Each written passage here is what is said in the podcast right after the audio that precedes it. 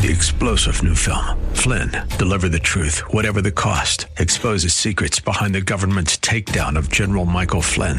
Flynn knew what the intel world had been up to. He ordered the first audit of the use of contractors. This set off alarm bells. He told the truth. He was the most dangerous person for Donald Trump to hire. They had to get rid of Flynn.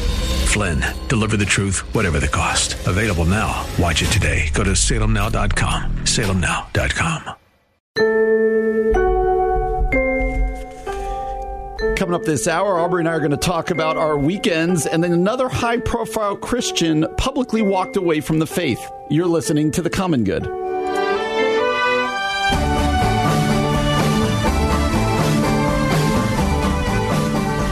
Welcome to the Common Good here on AM 1160 Hope for Your Life alongside Aubrey Sampson. Aubrey Sampson. What's going on? My name is Brian Fromm. Glad to have you with us on a Monday. We're both caffeinated, so we have way too much we have energy. a lot of energy happening afternoon. right now, don't we? It's either that or I'm going to be exhausted from my weekend, which we're going to talk about here in a second. Can't But wait to hear. I went through Starbucks, got us drinks. Thank Like, you for are- that, Brian. Oh, we're going to talk fast today. we're going to talk highly energetic. But the sun is out after a rainy weekend, and it's uh, it's a good day, and it's good to be together. So uh, this past weekend, uh, as I said on Friday, I went and spent the weekend with my son. An awesome guys trip uh, to he he had his first baseball tournament. Oh, that's awesome. Way down in Kentucky, which was a really fun time, but uh, it's a long drive. How, how long is the drive to Kentucky? It was uh, where we went to this weekend. It was like five and a half hours. Okay, all right. How And was the tourney? Uh, you know what? The let me ask you for your weekend first, Oh, because then I want to tell you about something that happened You have things to say about the tournament, I- don't you? People don't know. We have like a little thing that we keep organized where you and I know what we're going to talk about. And I just wrote, I want to vent about the weekend. Prepare yourself emotionally. Brian needs to vent. I just want to vent. So before I vent, tell me, tell me all about the Sampson weekend. okay. How was it? Since you'll be venting, I'll say positive things. Okay. Okay. Uh, I drove to Indy, Indiana this weekend, Indianapolis, to spend some time with a friend from grad school. That was Yeah. really fun. We went out to a restaurant and then walked around downtown. It was great.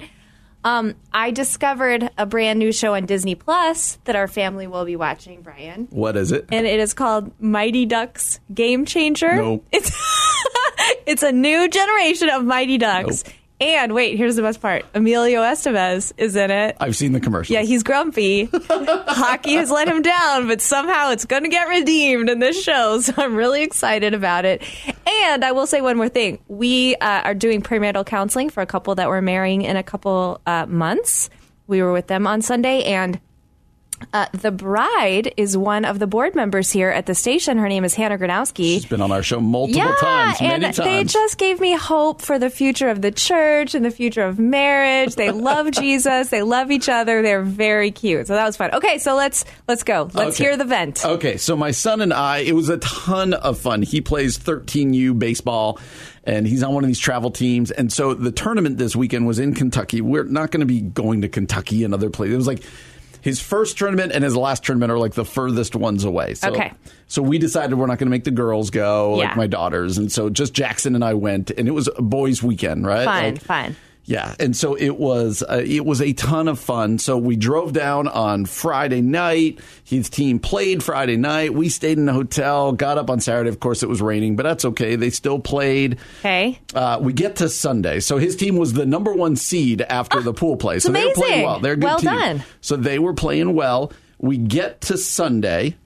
And we win the first game. Okay. So now we're in the semifinals. Nice. And I'm going to preface this story by we Jackson's team lost the semifinals, so this is uh, they got beat pretty good. Okay. Uh, but but they're playing this team, and uh, not that anyone they- they're from like the St. Louis area or something, and they they beat up. They were going to beat our team anyway, but Oh, okay. Okay. You kind of knew that going in that they were going to but there's Okay. going to be there's going to be a church connection here. So stay with me here, Oh, people. right, so. all right. As this game's going on, we start to realize that uh, their bats sound weird. And you're just like, that sounds kind of odd. Well, every team that was watching this team swore up and down they're cheating. Their bats are their bats are doctored. Nobody proved it, so it, they. It, all alleged. uh, our coach did ask for a bat to be checked, and they got all mad. Every team was like, th- they're Something's cheating because what you can do with aluminum bats is you can take the cap off and you kind of hollow it out a little bit, and it makes like a trampoline effect. It's really dangerous Oh. and really cheating. Uh, but like it could add 30, 40 feet to your to a ball. Okay, And okay. They had some guys who hit the ball really far. Come and you're like, seems weird. So I I have my suspicions, but the weird part was other teams' coaches were like, who are like into baseball. Yeah. They're like, oh, no doubt, those bats sound doctored. Come And on. I was like, Like it's just sort of accepted. no, no, they should have gotten kicked out of the tournament, but there was no, you can really hide it. And so these, these coaches don't know, but they're like, I, no, that sounds doctored. And this other team's coach was like that coach who was like way too fired up. Yeah. Way too like gregarious. Uh-huh. And you're just like, it made the game somewhat uncomfortable. You know, and, Oh, I- and granted, we yes. lost. And so you might be like, why did I, t- why am I venting and telling you this story about this? But uh, you ready for it? That's the only team that had a cross on their ja- on their shirt, and who, and it's the only team. you're going to say something like that. It is the only team that made a made a point to pray right before the game so that everybody could. I'm not saying they prayed so that everybody could see them, but Right. they could. You could see they them. did it visibly. And I'm not suggest. I don't know definitively that they were cheating, but they were like that team Come on. that other people couldn't handle. So let me throw. That's my vent. That is my vent Uh, I right would be now. venting too if I were you, Brian. So because I'm the so weekend sorry. was awesome. The weekend was You guys had fun together. The so team did really well. The team won three out of four games. The parents went out to dinner at night while Oh, the kids fun. swam. Like it was, it was a phenomenal weekend. But I couldn't believe that the one overtly Christian, team. team in- of like the 12 14 13 u teams there the one overtly christian team was the one that most people were like either they're cheating Right. or i can't handle them because the coach is so intense or and they made a point to be like visibly praying which i'm not suggesting they were doing it for show Sure, they were sure. But why does that always happen Why That's is what- it always the Christians gonna- look like the bad guys? I'm going to make you answer that question. How would you have felt in that situation? Why does this seem to happen over and over again? How can we as the church do better? Well, it reminds me of the Mighty Ducks, a lesson I learned. Just kidding. They got arrogant. The old team got arrogant on that one too. Uh, we have to do better, don't we? I mean, okay, so here's the hard part. Mm-hmm. There's no proof that they were cheating. There's a lot of guessing. Mm-hmm. There's a lot of assumptions. So we can't really do much about that. But the and attitude told of the my team. son, as I told, so everybody knows, Yeah. my son uh, was one of the pitchers who got hit kind of hard, Ugh. and we got in, and he's like, everyone was saying they're cheating. I said, Bud. They, they, there's no proof. We're going to assume they weren't. Yeah. Like it was very much like, nope, good game. Here Yep. we go. But in my mind, I'm like, oh, It's a good life lesson, isn't it? Yes. Oh, because you know they're cheating and you want to grab it bat. like it. It felt Oh, like it. I just think, especially, it's sort of like the Christians at the restaurant or the, the person driving down the road with the Christian fish sticker. When we are representing Christ, we have to do better, whether it's our attitudes or our kindness or our integrity. When it comes to the game, we absolutely have to get better because we're witnesses for Christ, right? Right. Right. So, what about you, day to day? Uh, You know, I don't want to just point fingers. There are probably yep. times that I reflect I'm, I'm a bad ambassador of Jesus. Right. But my question for you is how often is that even in your mind? Do you think, man, Mm. how am I reflecting Jesus today? Because I did, it did frustrate me. That team didn't need to put a cross on their shirt. Yeah. They didn't need, like, they were, it's, they might as well, like you said, have had the Jesus fish on their helmet and just Yeah. said, like, let's go at this. Right. Uh, like, if you're going to be that way, be careful. But how do you go about your day? Do you actually think to yourself or tell your kids or whatever, hey, not only, no, I won't ask you what you do with your kids, but Yeah. what do you, when, when you look in the mirror, you're like, all right, I'm a, I'm a representative of Jesus. Is that, uh, is that front of mind for you? I certainly would say I do it before I post on social media. That's a that's a moment when I'm aware. Hey, I represent Christ and and my church community. Um, what I'm about to say, this is public, and this says something about who Jesus is. Um, but certainly, I'm not as aware of it throughout the day as I ought to be, as any of us ought to be. By the grace of God, we keep going. Are Yeah. you aware of it throughout the day? No, Yeah. no, and that's hard because uh, the, the the the text tells us the Bible calls us ambassadors of Jesus. Like, Right. that's I think that's one of the most important titles we have in all of Scripture Mm-hmm. because then you start unpacking what's it mean that I'm an ambassador, A it means- representative, yes, yeah. it means I'm a representative. It means that that people are going to look at my life, you know, as I claim to be a Christian, look at Mm-hmm. your life and go, okay, so that's what it means. That's what a Jesus follower is. That's what like. And I don't know if we should feel pressure by that or we should feel opportunity. Probably a little bit of both. Yeah, I mean. I do think we should realize that. I, I think sometimes we think we have passive influence, but we actually have more of an active influence than we think. That our words matter, our actions matter, and they our words do things, our actions say things, Mm. and so we have to be mindful of the fact that we bear the name of Jesus wherever we go, and that means holding our tongue, that means loving, that means serving, that means when it's really hard, going, okay, Lord, you got to help me act like you right now because I don't want to. But thankfully, we have the Holy Spirit making Yes. us more Christ-like as we fail forward in this. Hopefully, We fell for it. That's well put. That's well put. One last point from the weekend. My car did not smell good on the way home. oh, I don't even want to know. I've got three like boys. four baseball Ugh. games, and so I was like, "Oh, here we go." Yeah, no, But that's nasty. It was a ton of fun. Most of all, it just you know you've got three boys, I've got three kids. Yeah. There's there's just times where you're like. I'm going away with one of my I kids. love that. Very We're special. Like making an experience, making a memory. So it was an awesome weekend, even if the Christian team might have cheated in the Come on, team, those cheaters. Well, we're off and running here on the Common Good here on this beautiful Monday afternoon. Coming up next, uh, two articles that I want to talk about, two things from the weekend. Yet another high profile Christian walks away from the faith. Oh, what do we do with that? And then a very famous pastor whose son is now becoming a very famous TikToker. Uh, making fun of and ripping the evangelical faith. We're going to Wow. talk about both those next year on the Common Good. AM 1160, Hope for Your Life.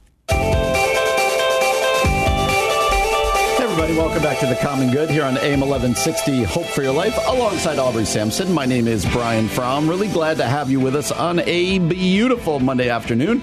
Hopefully you had a great weekend. We are glad that you are here with us today. It's nice out today, isn't it? It's gorgeous outside today. I mean, the bar is low after the rain of this weekend, but Yes, just to see true. the sun, and I feel like we're getting there. We're getting there. Although It's I did, coming. Spring I did- coming. I told my daughter the other day, I was like, you know, it's going to snow again at some point. It is going to snow again. stared- Wholeheartedly it she will. Stared at me like, what? That's why I haven't put out my back porch decor yet because No, I'm like, we have that one out. May, we have the one May snow, and then then it's good.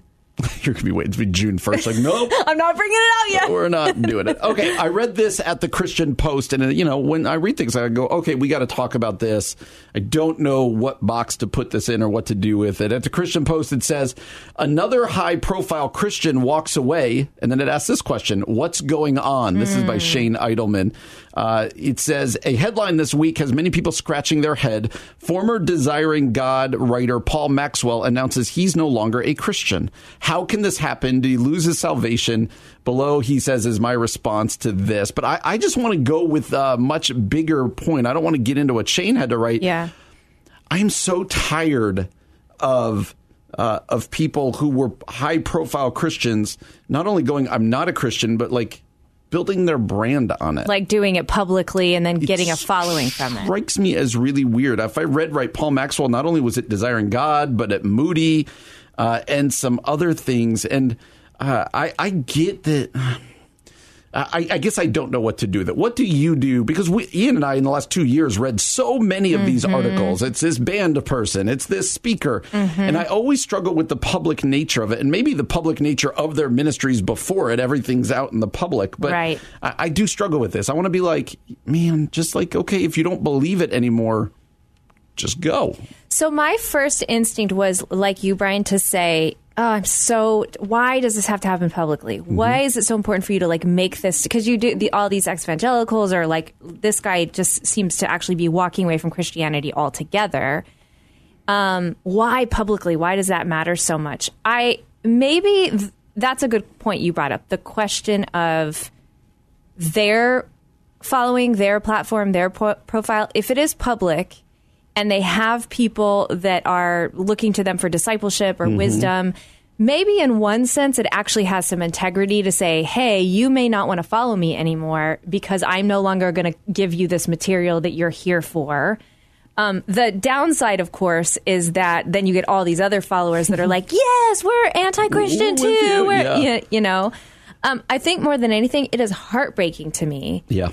But I also know it's not always the end of the story, right? This may be happening now, but you don't know what the Lord's going to do in a few years. You don't know how this man's heart might get softened or how the Holy Spirit might whisper, like, come home, good come word. home. And so we can pray. We can't give up. We can't grow cynical. We have to keep enduring even when these people do this. And I guess just love as best as we can. That's a good word. And I do think that's why the church itself needs to leave room for doubt and That's not it. freak out all Yeah. the time. Someone's like, I'm not sure.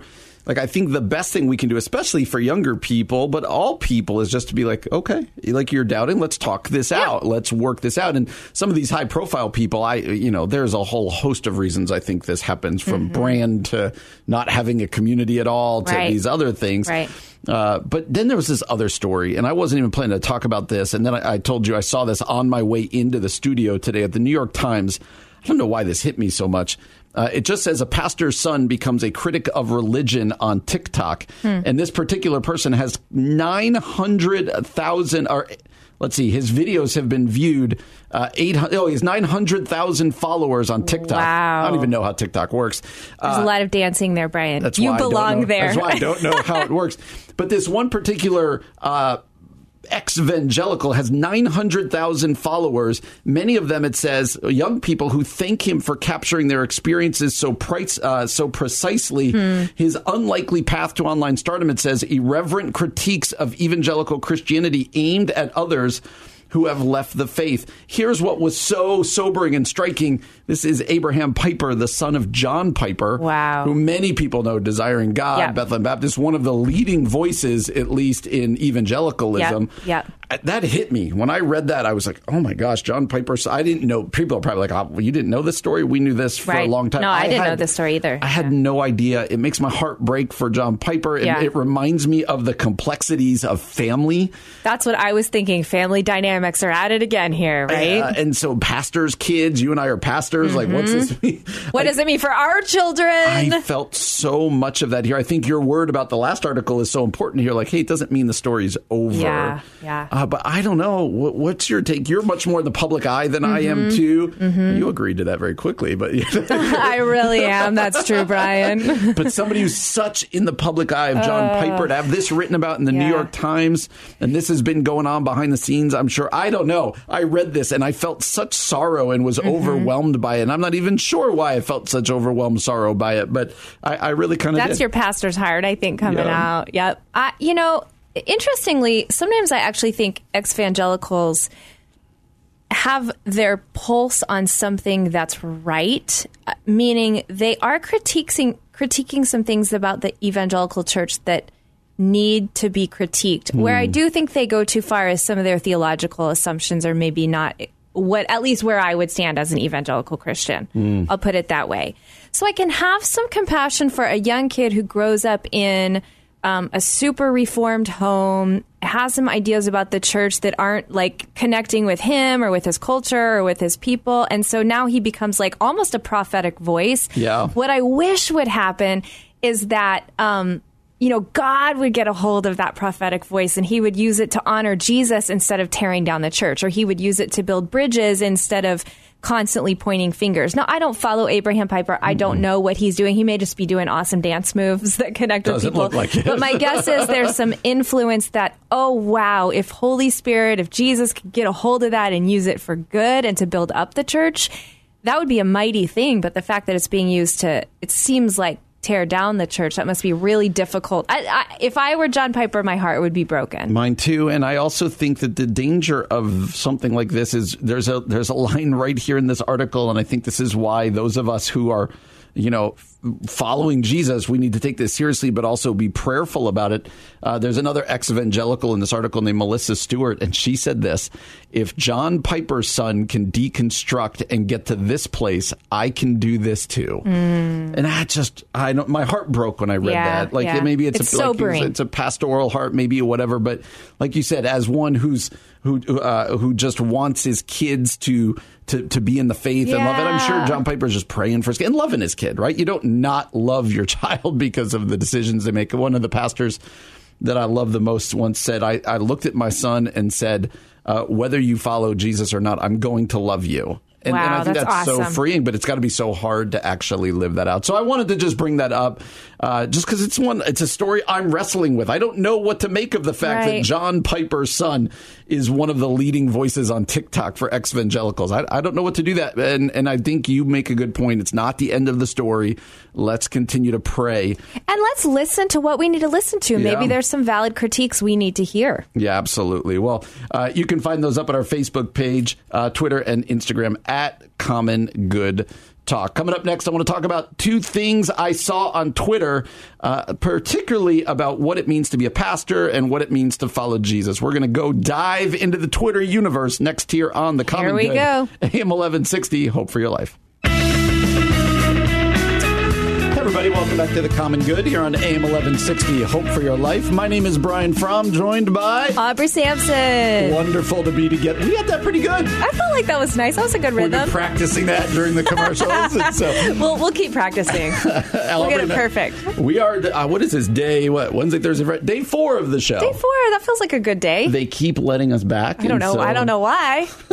I don't know how, but it keeps happening. It just keeps happening. We keep searching for the email every evening. Oh, okay, here we go. okay, okay. Guess we're doing it again. So it is good to be together. It's a beautiful Monday. If you've missed any of the show, there's a couple different places you can find us. You can go back to last week's shows or interviews we've done.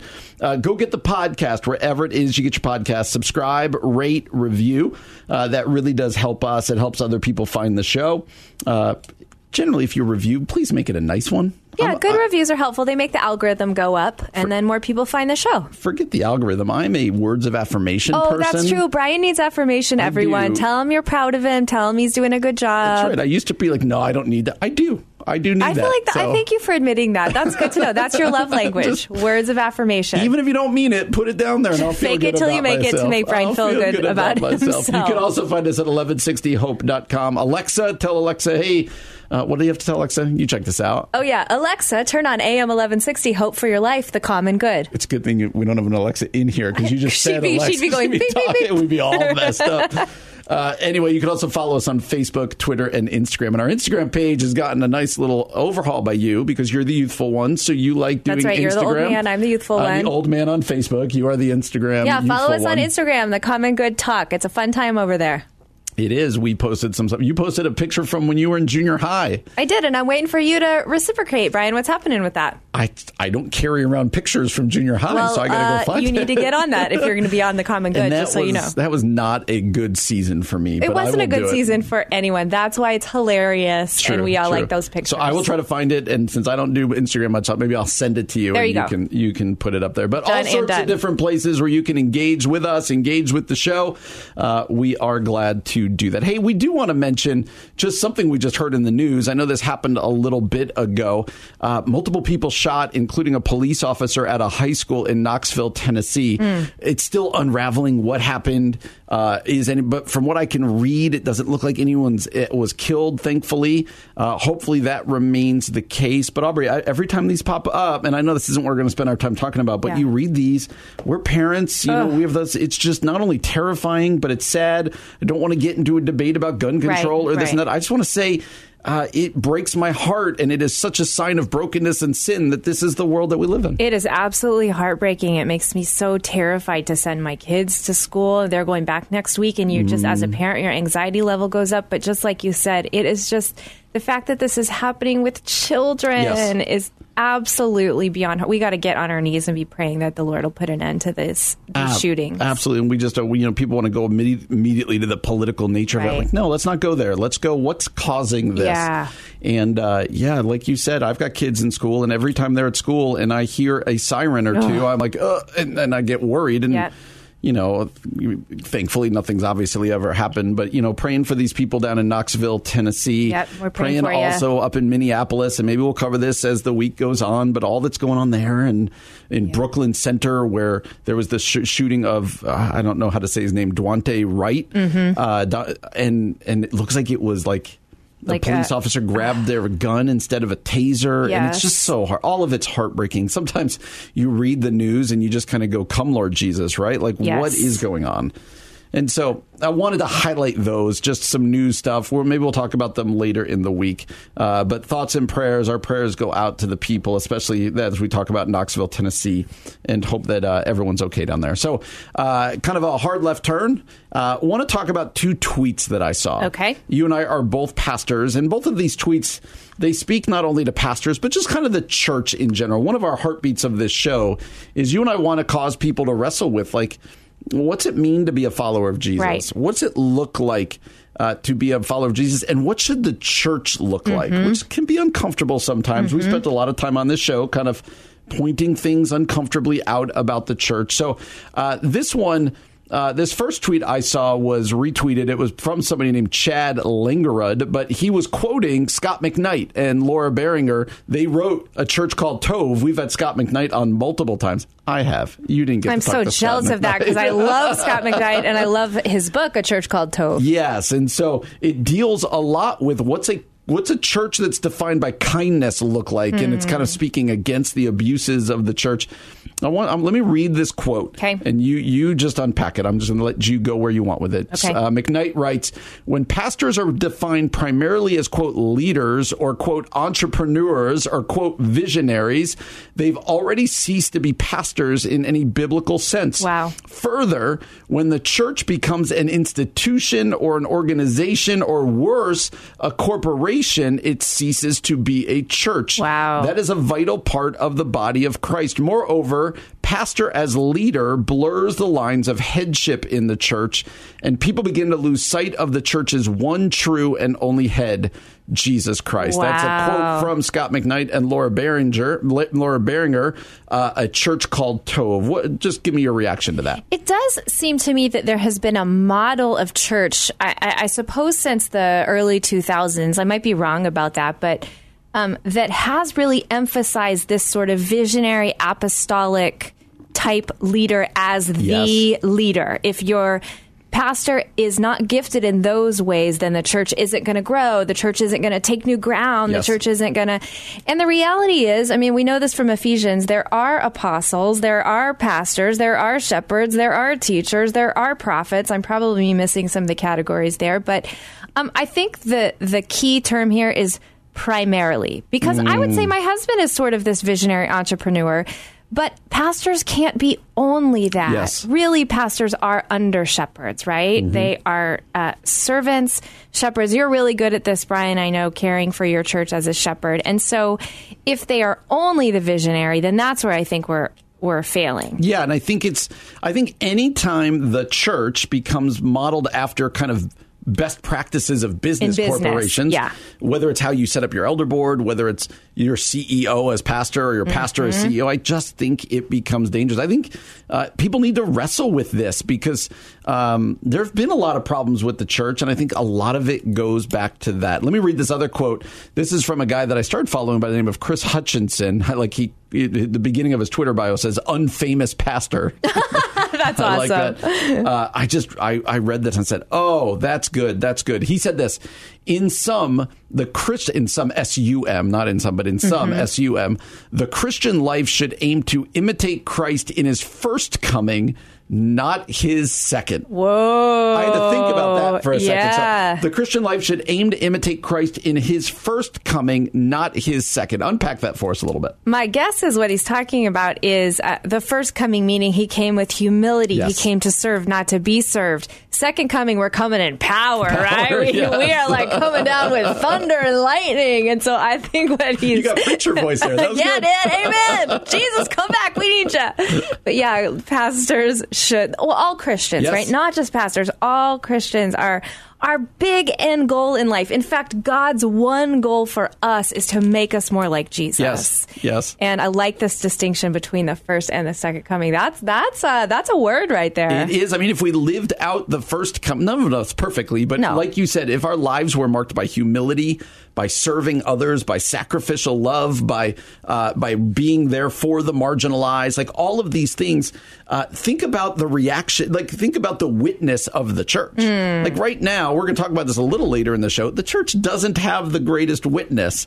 And uh, Yeah. in, especially in the non-churched world, Right. and part of that is uh, lack of understanding, a lot of that is self inflicted. And so, you know, I, I love what Chris Hutchinson says here that if we started trying to imitate Christ's first coming, again, let me read, let me, the last shall be first, uh, put others before yourself. Yep. You know, love the loveless. Like, who did Jesus reach out to? The marginalized. Like, if we actually embody that as a church, Pick up your cross and die. There you go. You know, it's not an easy call, right? Yes, and so if we embodied that, not only would we start to look like Jesus, but more than that, or not more than that, but also people who are on the outside of the church are going to go, maybe I don't really necessarily believe that, but man, are those people different. Yeah, man, do I see something I'm attracted there. that. Yeah. absolutely. So I wanted to, and I wanted to challenge us with both of these tweets. I read these and I went, okay, this gets my mind going. This gets me challenged. This kind of kind of recenters me a little bit. Would love to know what you think about them. You can check that out at our Facebook page at Common Good Talk. Well, coming up next, we've played it once, but it's already one of my favorite segments. I am very excited about this. We're going to play a second round of Am I a Jerk or Am I Justified? You're going to want to hear this next on The Common Good. AM 1160, Hope for Your Life. Common Good on AM 1160, Hope for Your Life. I almost said the name wrong there. What were you going to say? I don't even know what what, was I going to come out of your mouth? I don't know. We're about to get ourselves in trouble there. But it is The Common Good. We it are is the common good, everyone. AM 1160, Hope for Your Life. And I am Brian Fromm, joined by Aubrey Sampson. If ever there was a segment I was going to call you Audrey, that would have been it after that bring back. Hey, that one's going to the Radio Hall of Fame right there. Audrey and Ryan Exactly. at the common ground. That's our we new show. We are really glad to have you here on The Common Good. Aubrey Sampson, Brian Fromm. We are excited to have you. If you've missed any of the show, we have a podcast. You can subscribe, rate, review. Also, you can find us at 1160hope.com uh, and lots of good stuff going on here. Last week, see, I've been doing this show since Ian Simpkins left without a co host. Now you're here. I know. was Do you feel like I'm moving in on your territory a little bit? Oh no! Come on in because I, Okay, was, I was tired of doing it by myself, and uh, and and now we were like, hey, with a co-host, we can add a couple different things. Yes. So I came up. This may work, it may not. It worked the first time uh, with a segment called "Am I a Jerk?" Or am I justified? Let me explain it real fast. I'm giving Aubrey uh, a real life scenario of something that happened in my life. She doesn't know about it. Okay, and right, she right. has to decide am I a jerk in that situation or am I justified in my response? Debbie, our producer, went above and beyond and has a she produced a great open. We got to play. This is for am I a jerk or am I justified? It's time for another round of your favorite game. Am I a jerk or am I justified? All right, Debbie, that's gold. I mean, you got to dance to that. right That is there, like award winning right there. That is it. So the way am I a jerk or am I justified works is I'm just going to tell a real life story. Uh, and and Aubrey, you you have Okay. every welcome to be like, hey, I know I'm a good pastor, I'm this, but you're a jerk. Okay, all right. Or- I am. I was. I was easy on you last time, so let's You see what happens I today. think I'm going to be okay on this one. I think so. okay. I do a lot of my time. I do a lot of work, especially when I'm sermon writing. I like to be out of the office. Okay. Okay. One of my favorite places to sit is at a Panera. So I'll sit at Panera. with your Uh, iced tea. Oh, one reason I like Panera is because you can keep refilling that iced tea. Didn't know that. So- Okay, Oh, okay. yeah, free refill. So I might sit there for three hours. People are like, "You're a jerk." That's not what this one's about. You know, I'll just fill over and over and over again. But here's my thing: you go, are you you go to Panera or maybe anywhere where you order at a uh, at a counter. So Okay. no waiter, no waitress. Okay? Okay. But So you know, it, it could be Panera. That's the one I'm thinking of. Maybe it's Chipotle. Maybe it's Subway. But Sure. this definitely happens at Panera because I go to Panera all the time. You go up to Panera, you go to the the the, the cashier, you order, they put it in their computer. Uh, they they you give them your credit card, you swipe it, they spin it around, and it always says this: Do you want to leave a tip? Oh, it does at Chipotle or at Panera. It does. every time. And they're staring at you. Right. The person is right there looking at you. But in Judging my- you. In my mind, I'm going, no. Because what did you do? You just Right. typed it in. I still have to go get my own drink. Right. They're going to buzz my. Th- I got to walk up and get my own drink. So they're food. not. They don't bring you your order. You walk up to the counter and pick it up. Correct. Ah. And so I will say that every single time, multiple times a week, when this comes up, I will always hit no tip. Okay. While they're staring at me, Are you looking at them straight in the eye? Or are you like, no be. tip, mic drop? you get nothing. but it literally on the kiosk it says no tip, dollar, Right. three dollars, Right. five dollars. The next time I hit anything other than no tip will be the first time. Okay. I no tip it every time because in my mind a tip no is, tip it? A, a tip is left for the person who a brings server, you your food, Mm-hmm. person who cuts your hair, person who whatever else. Uh, so there's the scenario. Yep. So, Aubrey, am I a jerk or am I justified Ah. to stare that person in the eye and go, no tip? So this is a tricky one. Mm-hmm. I my instinct is to say you're justified because I am with you. They are not. They're not really doing anything. You know, they get paid to do what they do. The tricky thing is, okay, so Starbucks, you can leave a tip for your mm-hmm. barista. They do something though. They're making the meal. So who does the tip go to? Mm-hmm. That's the question. Does the tip go to the person in the back making the food or does the tip go to the, you know, teenager there pushing the button? I'm pretty sure it goes to the teenager pushing the button. So you gave me justified. Am I a jerk for the fact that I've never once tipped at Starbucks? Okay, so yes, you're 100% a jerk for that. And, I mean, literally, you are a jerk for that. So you just won the game.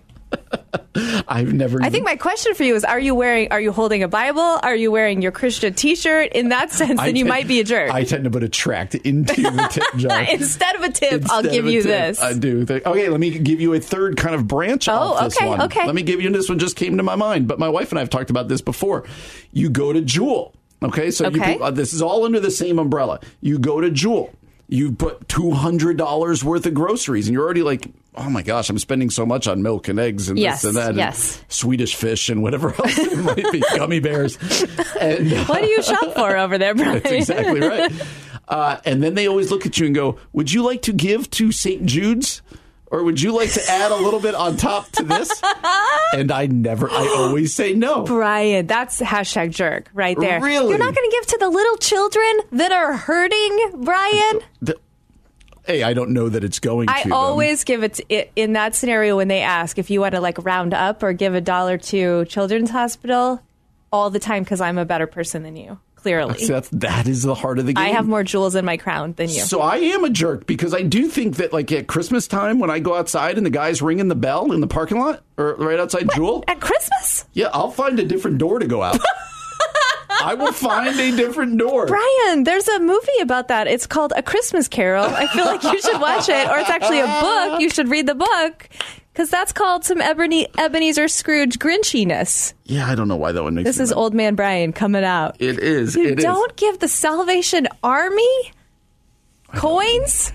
Sometimes. I actually think they need a they need to change their system and get like a swipe card because I just don't ever have cash anymore. I, this is a cashless society, and so I want to give something to them, but often I just don't have anything. So you're the person. So now you're the jerk because you're the person who looks at them and goes, "Oh, I no." Could I you make it easier for me? I wish I could help you, but I got nothing. That's my pockets are empty. Yeah, that does make me look bad. That's do true. Do you help? Uh, okay, let me give you one more. Okay, all right. Miss High and Mighty. Let's try this one. you are uh, you are stopped at a stoplight. Oh, Your kids are in the car, even. Yep. And there's somebody asking for money Oh. in the middle. yeah. What do you do? I typically don't give money in those situations. Okay. Always with like guilt and shame and like, Lord Jesus, I don't know. Is this right? Is this wrong? I'm so sorry. I have in the past, but uh, often I kind of roll up the window and do the really naughty. That's bad. That's not like Jesus. What do you do? Oh, I don't. You don't give No, no. either. So we're both jerks, basically. So when there's the little kid or the fireman with the fire boot that comes I was going to ask you about that. What about that? Where you have to buy the piece of candy? As long as they're handing out Tootsie Rolls, I'll do it. But this is what I learned Chicagoans do. They buy the candy and then they put it on their windshield so they don't have to do it again. So, like, if they drive through that intersection again, the person standing there sees, oh, they already have candy. That would put like a mark on you. Like, well, they bought the first time. I'm going in a second time, right? Okay. So we we learned that not only can I do I have jerk tendencies, that I might have them too, right? but that I'm really cheap. Yeah, I feel like that's the lesson of today. You are But cheap. To go back And to, a jerk.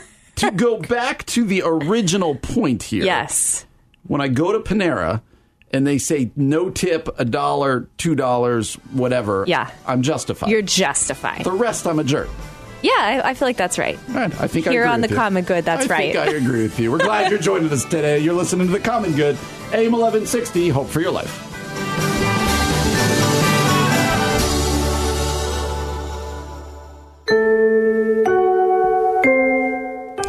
Coming up this hour, we're going to talk about cancel culture. We're also going to talk about mega churches. And then we're going to be joined by Dr. Mary Lederleitner, Managing Director of the Church Evangelism Institute at Wheaton College. You're listening to The Common Good.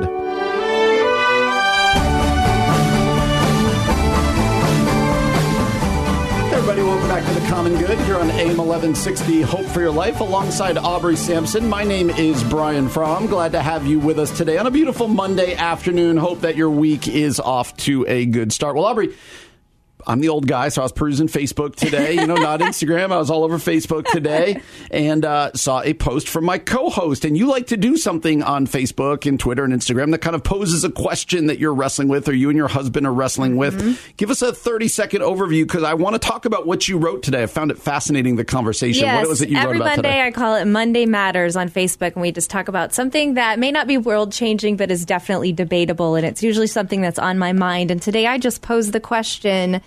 Um, not so much what do you think about cancel culture, but is there a time to deplatform someone? When is it appropriate? When is it necessary? And uh, when is it not the time to do that? And got some really interesting responses. I'm passionate about just the conversation as a writer, as a public speaker. Um, and even here on the show, Brian, the things we say, when is it appropriate to have someone sort of step down or a product That's kind right. of be moved aside? And when is it actually worth leaning in and engaging? And um, a good friend, Jenny Rae Armstrong, said something so powerful. Be careful, you might end up on the radio. I know. Be careful what you say because Aubrey's going to ask you to come on the common good. So anyway, we are going to do that. We there was uh, a lot of great comments on that, but as you said, Jenny Rae Armstrong was one of your friends who commented it, and we said it's be really fun. Instead of just us talking, let's get somebody else on. So with that in mind, we are thrilled to be joined by teaching pastor at Darrow Road Wesleyan Church in Superior, Wisconsin, and the author of "Don't Hide Your Light Under a Laundry Basket: 150 Bright Ideas for Wannabe World Changers." Jenny Rae Armstrong, thanks for joining us on short notice. How are you doing? I'm doing pretty good. How are you guys? We're doing, Doing really well. We're doing really well. Hey, we would love to just uh, unpack with you what you wrote because we want to have this conversation about cancel culture. But before we do that, just briefly, why don't you introduce yourself to our audience so they know a little bit about you? Sure. So I live up in the middle of nowhere in northern Wisconsin. can't you can't get really hardly any further north than I live and, and still be in the United States. So middle of nowhere, spot in the woods. Um, my husband Aaron and I have been married nearly 25 years. That's We awesome. have we have four sons between the ages of 15 and 23, and we also do foster care. So we've got four kiddos with us right now. Oh, that's awesome. Um, yeah, my house is insane. It's wild. And crazy. I'm I bet gonna it tell How is. many kids are in my house? It's just wild, but it's a lot of fun too. Jenny Rae, I didn't know you were a boy mom, especially a four. I'm a three boy mom, but you just took it next level. know. I, feel like you get some trophies, some gold stars, Oh, my all the things for that. That's great. That's yeah, great. it's pretty wild. Well, I would love for you to tell our listeners what you wrote on my Facebook wall about cancel culture and generally any thoughts that you have regarding that topic. Yeah, you know, I love the term that you use, deplatform, um, because I think when we talk about cancel culture, we can be used, really talking about two different things. And for one thing, we could just mean what you said, deplatform. We stop publishing a certain book. We stop listening to a certain person. We literally, you know, take away some element of that person's platform or whatever it is that we're talking about. Right. But I think oftentimes when we use the words cancel culture, what we're actually talking about is kind of this social media mob going after a human being or an institution or something that is precious to God and beloved. Yeah. And so while we certainly do have to you know deal with things that are that are wrong or that are causing harm like those things do need to be addressed um, we also need to be very careful that we are preserving the dignity and remembering the belovedness of the people that we're interacting with as we do this. So good. That's a really well put, Jenny Rae. I, I wonder, uh, speak to Christians out there. How should we, in your opinion, uh, and we were really thrilled that you came on. We've never really done this where we said, "Oh, somebody commented on Facebook, let's bring them on." And so, really, yeah, thank you for, for jumping you right this. in. Uh, but what's your opinion? Because we've shared ours before. But what's your opinion specifically to Christians? How should we think differently uh, when it comes to cancel culture? As Christians, when do we quote unquote cancel or deplatform someone? But where does grace play into this and forgiveness in your mind? You know, I think when we look at the New Testament and when we see the word judge in the New Testament, it can mean two different things. It can mean that we are discerning. Mm-hmm. It can mean discernment. So we're discerning between what's right and what's wrong, what is godly and what's ungodly. And it can also mean condemn. So a lot mm. of people get confused because, you know, Jesus says, don't judge, but then other places, you know, the Apostle Paul says, do judge.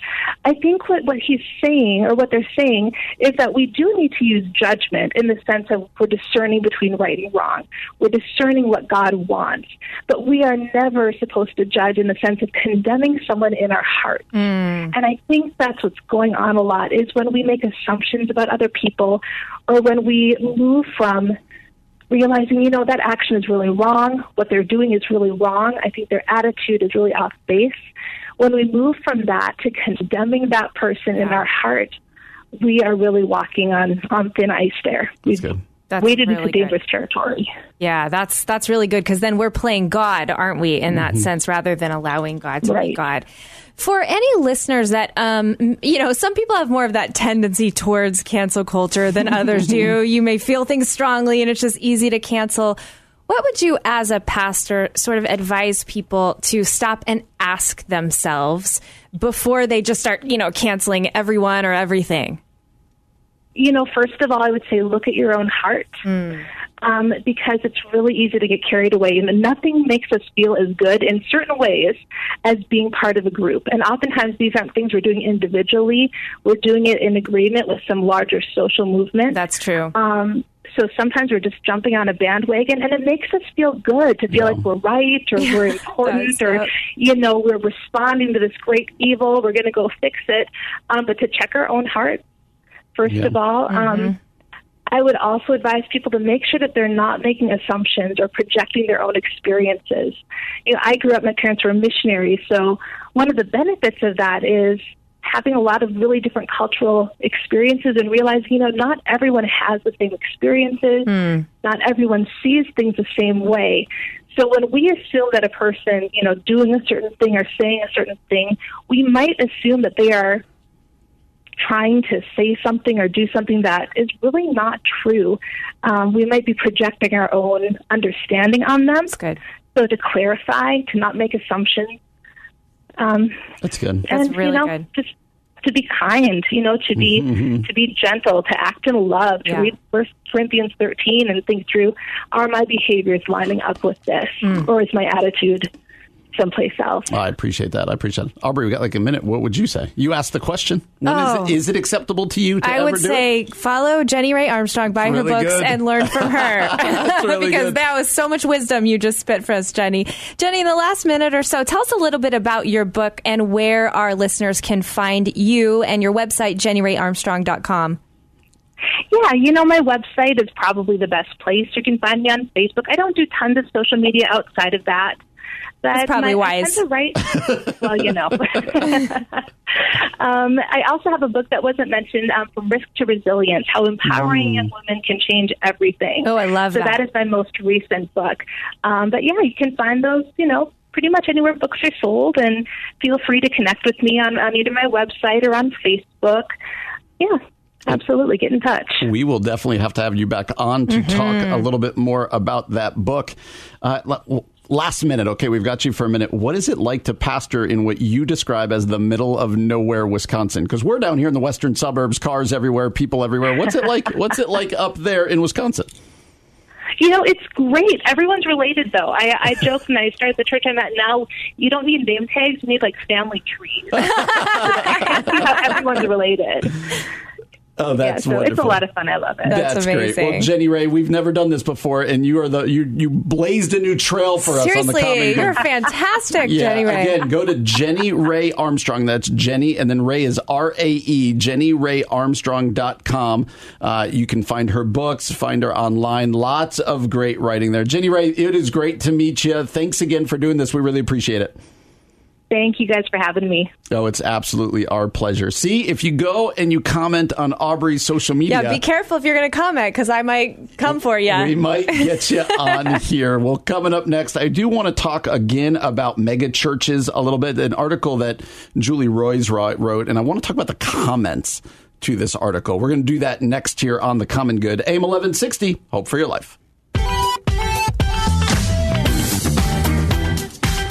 Everybody, welcome back to the Common Good, AM 1160, Hope for Your Life, alongside Aubrey Sampson. My name is Brian Fromm. Glad to have you with us. I mean, I don't know how not to dance while doing while this music That's is like on. good dance or- music right there. Eh, This is your chance for TikTok, Brian. I mean, is that a fa- is that on the Facebooks? I don't know. is that on the gram? We're glad to have you join us. If you've missed any of today's show, uh, go ahead and find our podcast wherever it is you get your podcast. Subscribe, rate, and review. You can also find us on 1160hope.com, Facebook, Twitter, Instagram at Common Good Talk. Ask Alexa, she'll find us for you. That's right. All sorts of different places. You could go listen to old interviews uh, and whatever else. Well, uh, here's you and I've spent a lot of time today uh, talking about the church Oh, and man. Christians, and I do think that's one of the benefits of this show. Something that we can do, we can offer people. We're both pastors. Uh, Mm-hmm. You're at Renewal Church in Chicago, uh, Chicago in West Chicago. Chicago, close. You had one of the two names. Places.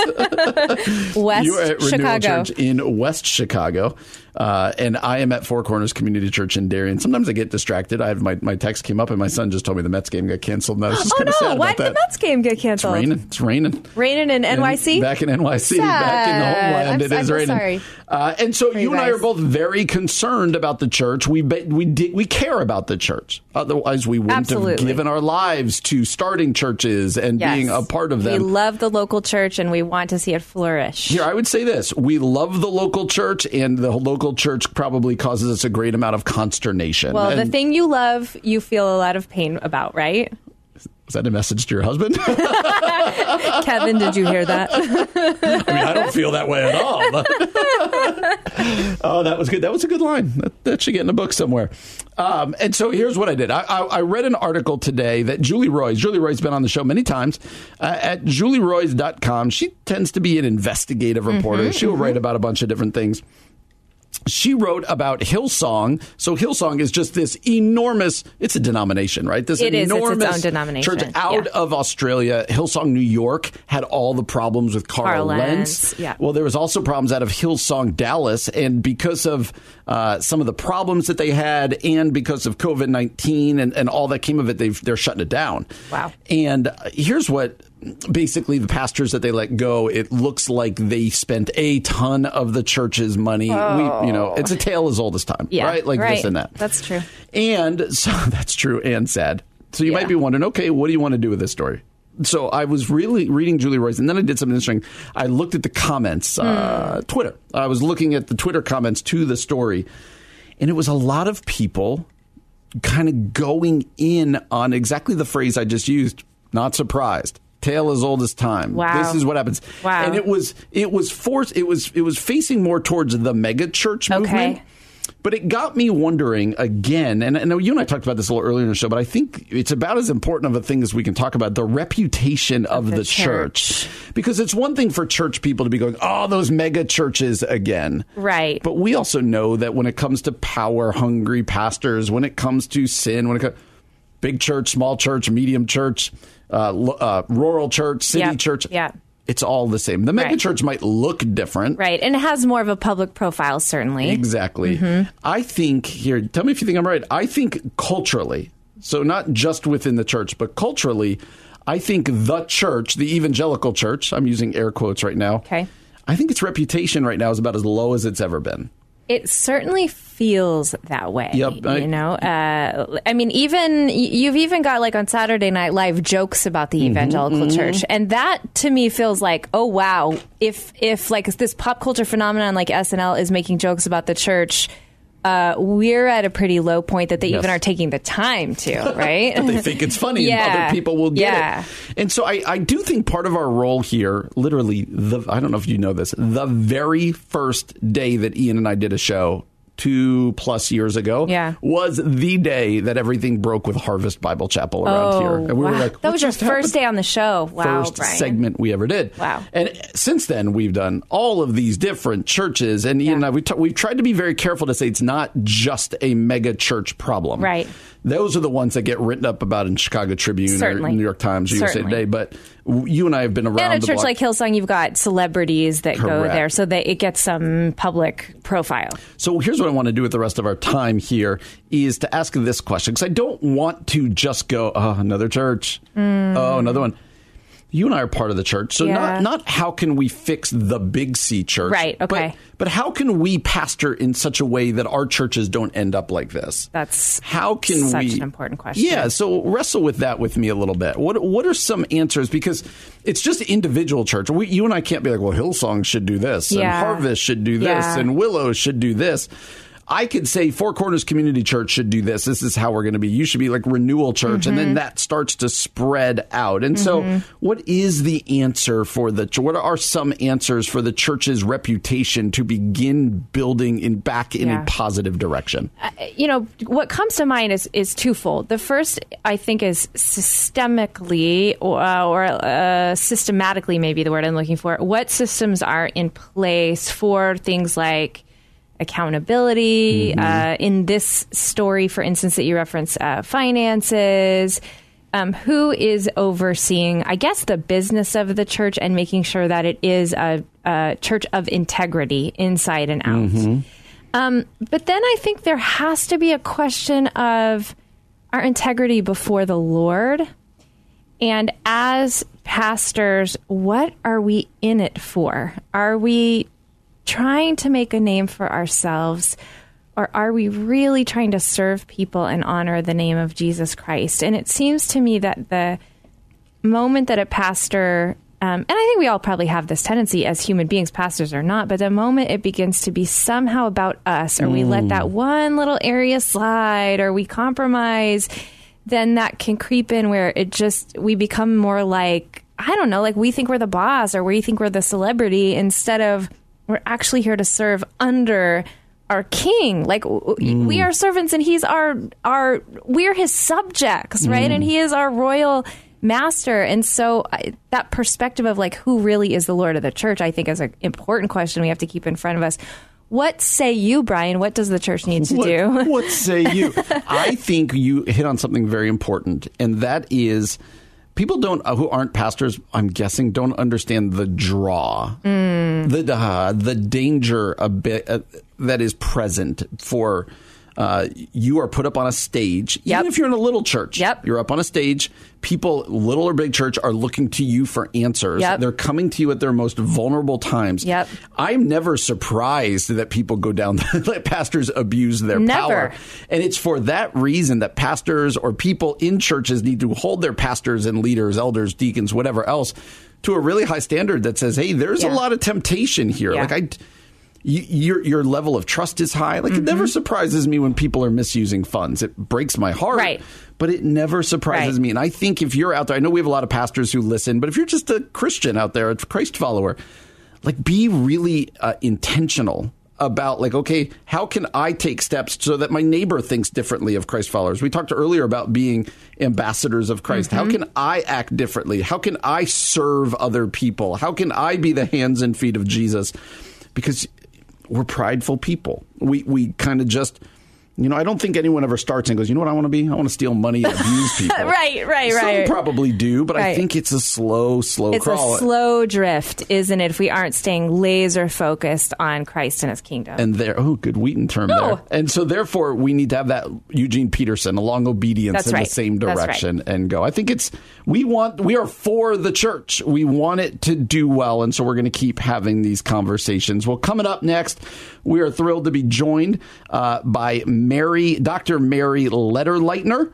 managing director of the Church Evangelism Institute and Research Institute at Wheaton College's Billy Graham Center, adjunct professor at Wheaton College, and also at Trinity Evangelical Divinity School, author of Women in God's Mission, accepting the invitation to serve and to lead. We're going to talk to Mary about that book and a few other things next year on The Common Good.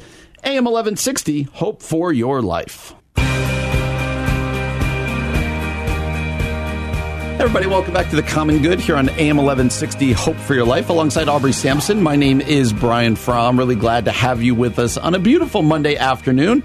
It's been fun to be with you today, and we are thrilled to be joined for the next two segments by Dr. Mary Lederleitner. Uh, Mary is the managing director of the Church Evangelism Institute and Research Institute at Aubrey and I's alma mater, Wheaton College, That's and the right. Wheaton College Billy Graham Center.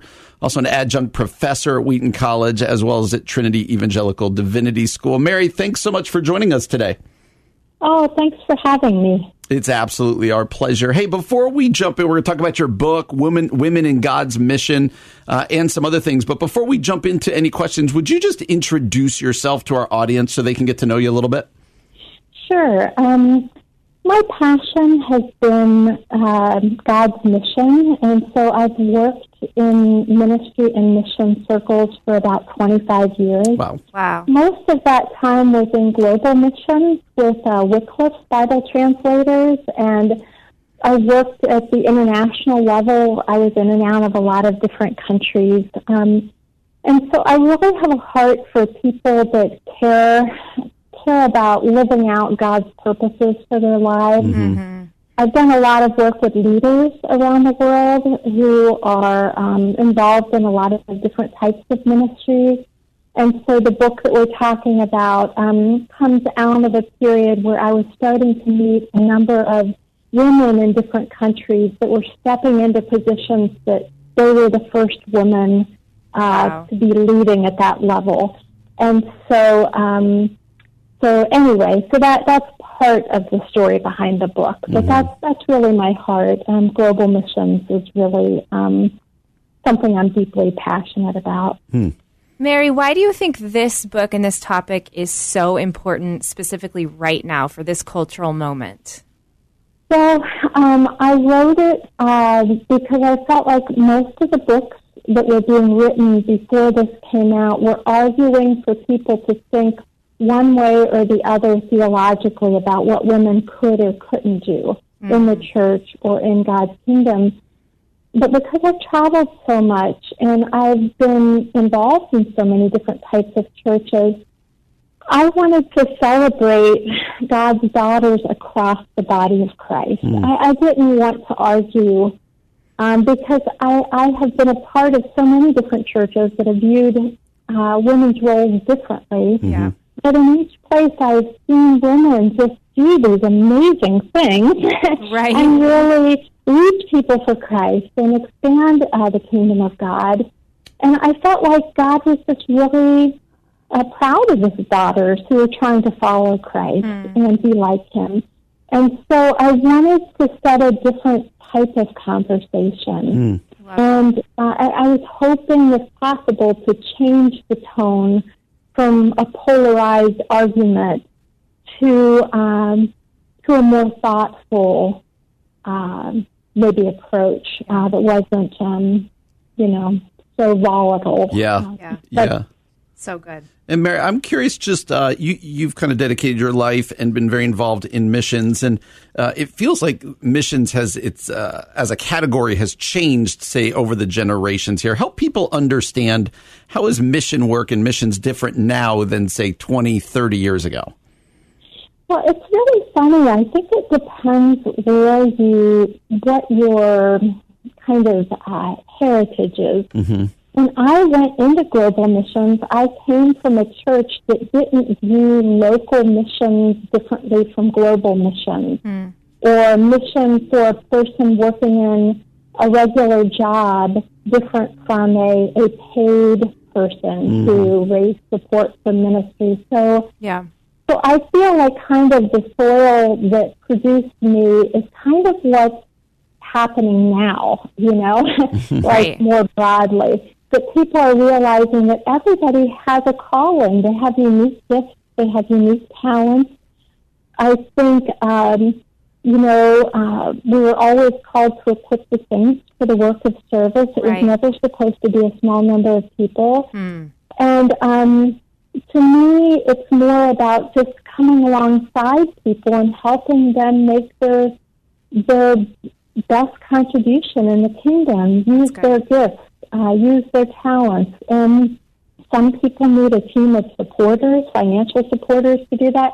Other people don't need that, but they need encouragement. Some need to be linked with people that have similar ministries because they're hitting roadblocks.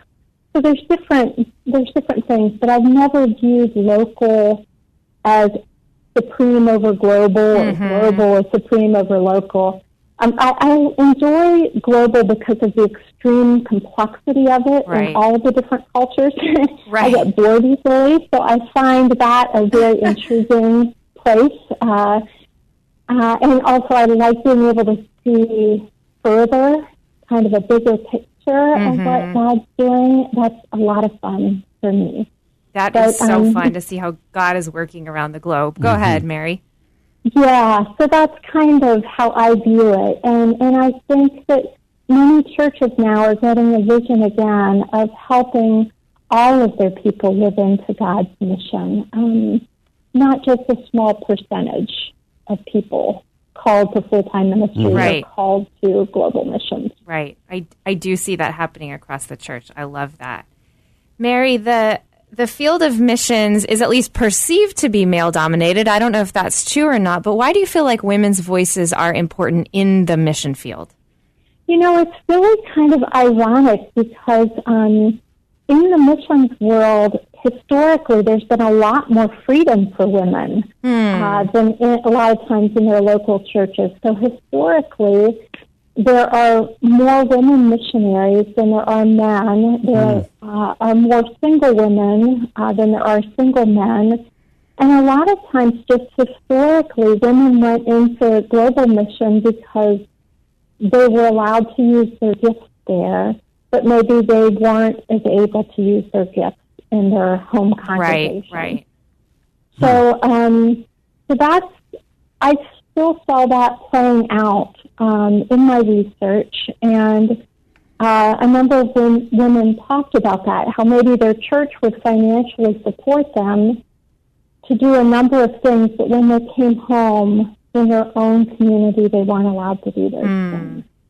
And, and it's hard, but it's just a reality. It's, it's extremely complex. The rules are always changing, and and it's it's a tough place uh, in a lot of ways to be a woman with leadership gifts Yeah, yeah. um, in the evangelical community. Yeah, it if is. unless your your ministry is very typical, you know, like um, uh, working with women and children, then that's fine. Usually, you know, Right, not always. right. Usually. Not always, right.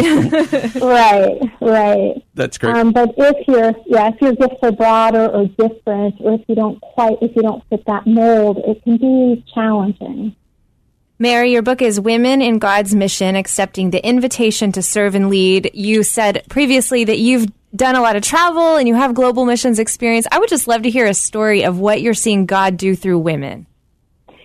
Yeah, you know, it's it's so fascinating to me. Um, I I included the stories of women um, from about thirty different countries in the book, and uh, there were about ninety five women represented in the book. It's amazing. And I think um, what made it so fascinating is each woman was deeply respected as a leader in her context, but what her ministry looked like was very different depending on what she felt comfortable doing. Um, so um, for me, like I worked through a lot of different networks. Some of the the medical missionary women were like amazing. They were Wow. just fabulous. They were working in some of the hardest places in the world, um, delivering babies. You know, reaching out through medicine, but also sharing their faith. Um, sometimes in very violent situations, Wow. or where there had been uh, maybe counseling, where there had been ethnic cleansing, um, where there's terrorism, that sort of thing. Um, you know, there were just so many different types of women doing so many different things that um, it's, it's so hard in a few minutes. Right, right. No, that sounds so many incredible. different Though. stories in the book. Yeah, That's why we want people to go many pick up the book. Yes, Women in God's Mission, accepting the invitation to serve and to lead. Mary, if there's uh, somebody out there right now, probably you know somebody who's younger, going, you know what, I, I feel God tugging my heart towards global missions. Like I think this might be where I go, but it scares me. Uh, not really sure what the next step is. What would you encourage? Uh, that that person to do next? How do they decipher that call as to whether they should go overseas, uh, and maybe whether God is calling them out of this country overseas? Yeah, that's a good question. Um, one of the lessons uh, I learned as a very young believer uh, was the story that uh, of what Moses experienced when he was called, and Moses was very scared. Um, he he felt inadequate. Um, he didn't feel like he was a good speaker. Right. He he wasn't confident. Um, and I think a lot of times we have this mistake in our minds to think that we need to be 100% confident. Uh, and if we aren't, then somehow we're not called. Yeah. But that's not the case. I have never found that to be the case. I have found instead that um, I'm usually quite scared. you know, before every trip, and that hasn't changed in 25 years. Wow. So, so the the issue isn't are you afraid or not. The issue isn't do you feel 100% confident or not. The issue is do you do you really sense that God is calling you to do this? Um, I found that that there are people that you can talk to, people who are faithful in following Christ. You can ask and talk to them about it.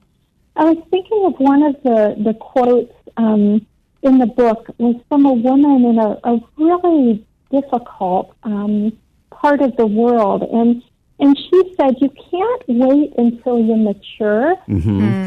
Uh, you actually have to just step into what God is calling you to do, and then you grow in maturity." That's good. And That's absolutely what I found. Um, but you also have to be willing to get feedback, and you have to be willing to listen, and and take those things before God. And sometimes you fall short, and you just have to get on your knees and pray. Yeah, that's right. That's right. yeah, you just cry because you wish you had done better. But that's what discipleship is about. That's right. And That's then right. you pray and you learn and you get better. That's right. You know, that's that's kind of the way it is. Um, so anyway, that's how I would recommend uh, a person to approach that situation. That's great. And Mary, specifically thinking of our female listenership, if they do feel like God has equipped them and called them to leadership, but perhaps they're in a church context that is maybe not empowering to them specifically, how would you encourage them?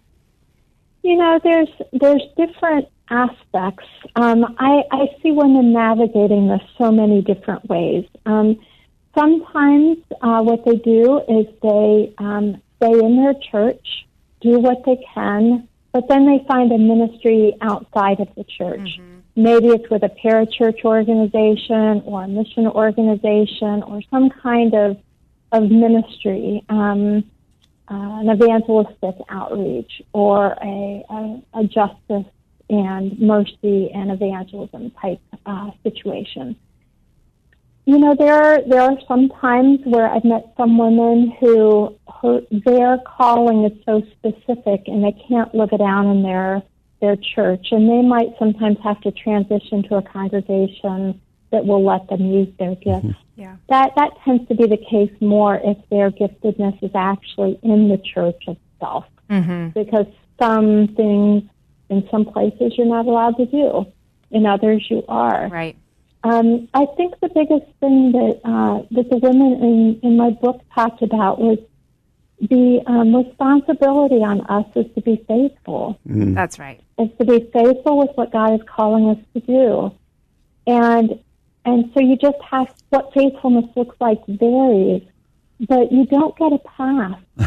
if God is calling you to do something and, and you're in a congregation that, that won't let you, but there are other healthy parts of the body of Christ that do allow women to maybe do some of those things, you don't get a pass and say, I'm just going to bury this talent under the rock because one leader doesn't think I should be allowed to do this. That's good. That's and good. that's it's challenging and it's hard. But many times you can find a way. Yeah, that's right. That's right. your church. Many, many times you can. yeah. Uh, so I, I don't think leaving is the first thing anybody Mm-hmm. should consider doing without a lot of prayer and thoughtfulness. But um, but we're accountable to the talents that God's given us, and burying them under a rock and saying, "Oh, I was a woman, I couldn't use them," Mm. is not, I don't think, going to be an acceptable answer when we meet our King.